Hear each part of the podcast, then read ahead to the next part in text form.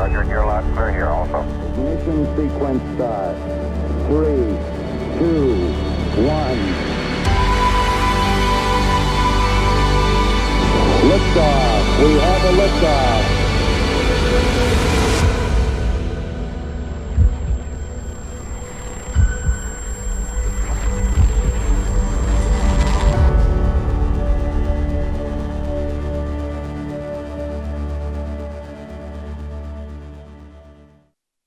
Well, it has been fun using gravity as a metaphor and uh, also in this series appealing to the analytical mind. And I do want to let you know that the bonus video is coming. I did talk to the team, and uh, our video team will be doing that. It'll just be something we release online uh, I also want to let you know that this may give birth to future series.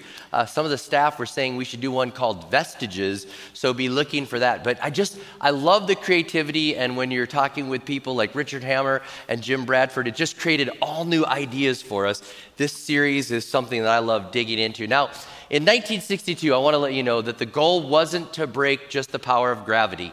In 1903, in December of 1903, the Wright brothers had already broken the power of gravity. They had uh, the first flight with the Wright Flyer. It went for 12 seconds. 12 seconds. Easy to get frequent flyer miles on that one. 12 seconds right there. And if you want to see it, you can actually see the Wright Flyer uh, in the Smithsonian. But so they had already broken the power of gravity.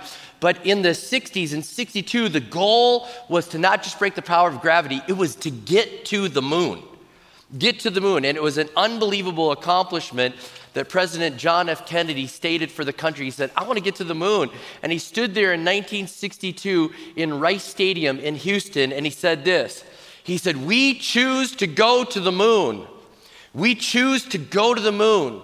We choose to go to the moon in this decade and to do the other things, not because they are easy, but because they are hard because that goal will serve to organize and measure the best of our energy and skills because that challenge is one we're willing to accept, one we are unwilling to postpone, and one we intend to win, and others too.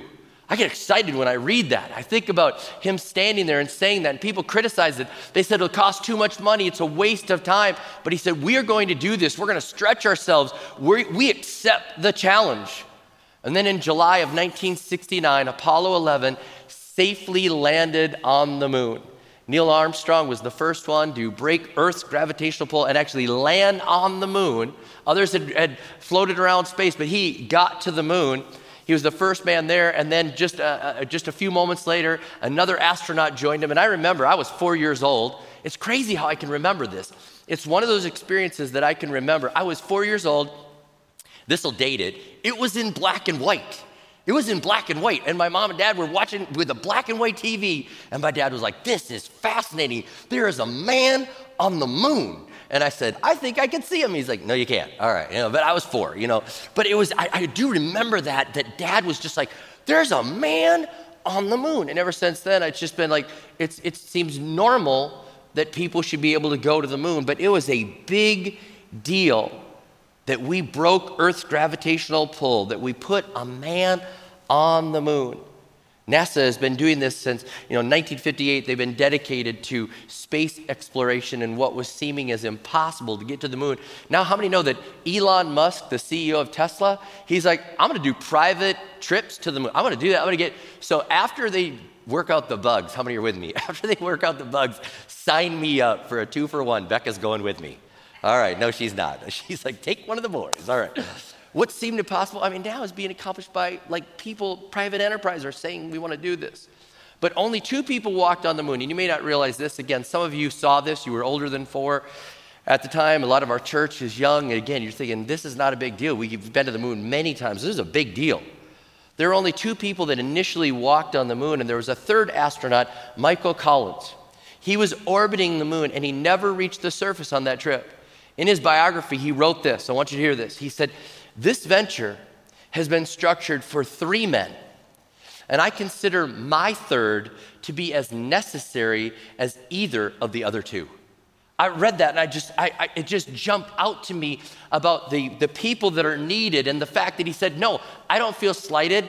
Without me, they don't get to the moon. And I, I couldn't help but think of 1 Corinthians 12, which the Apostle Paul writes, and he says, The eye cannot say to the hand, I don't need you, And the head cannot say to the feet, I don't need you. On the contrary, those parts of the body that seem to be weaker are indispensable.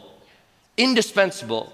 Without Collins, we would have had the first two men landing on the moon, but we'd have had the first two funerals in space.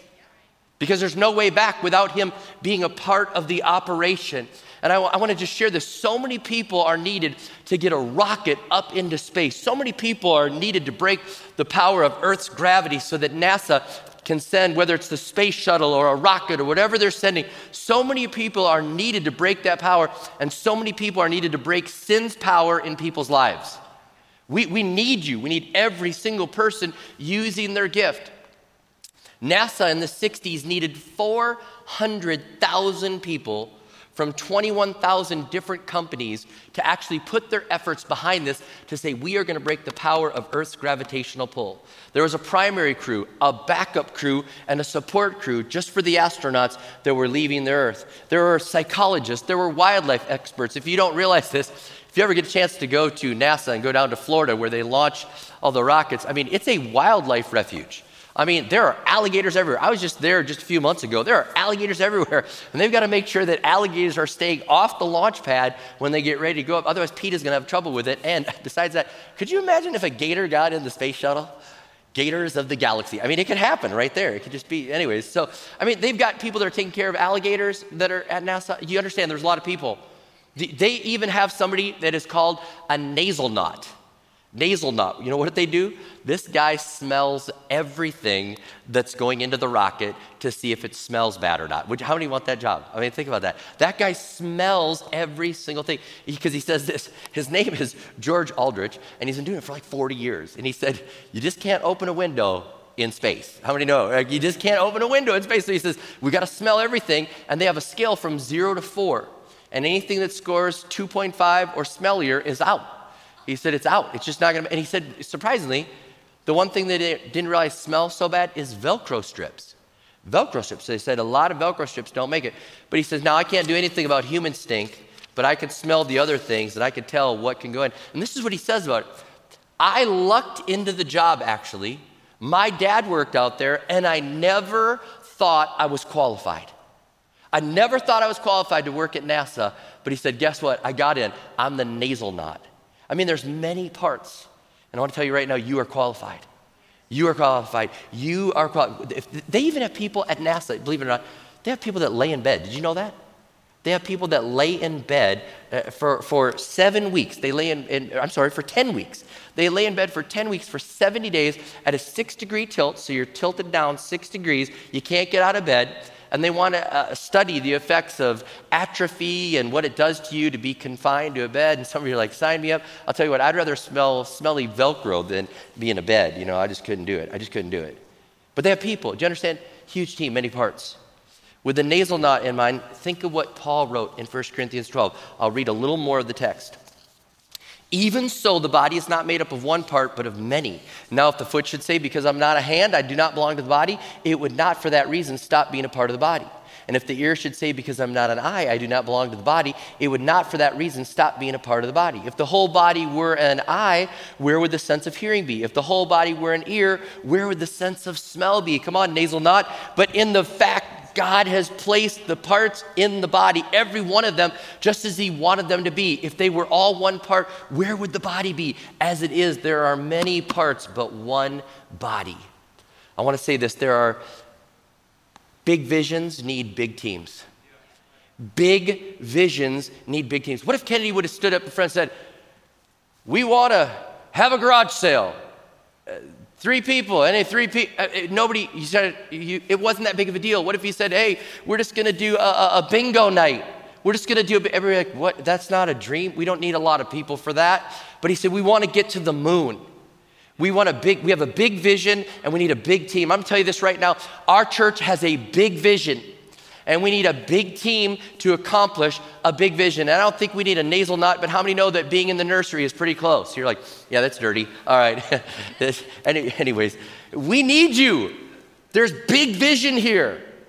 The Apostle Paul, he had big vision, and you may not realize this. The Apostle Paul wrote up to 13 books. There's some dispute on was it 13, 12, or whatever, but let's say 13 books that he wrote. The Apostle Paul is doing so much, he has big vision, and this is what he says in Romans 11, 13. He says, I'm saying all this especially for you Gentiles.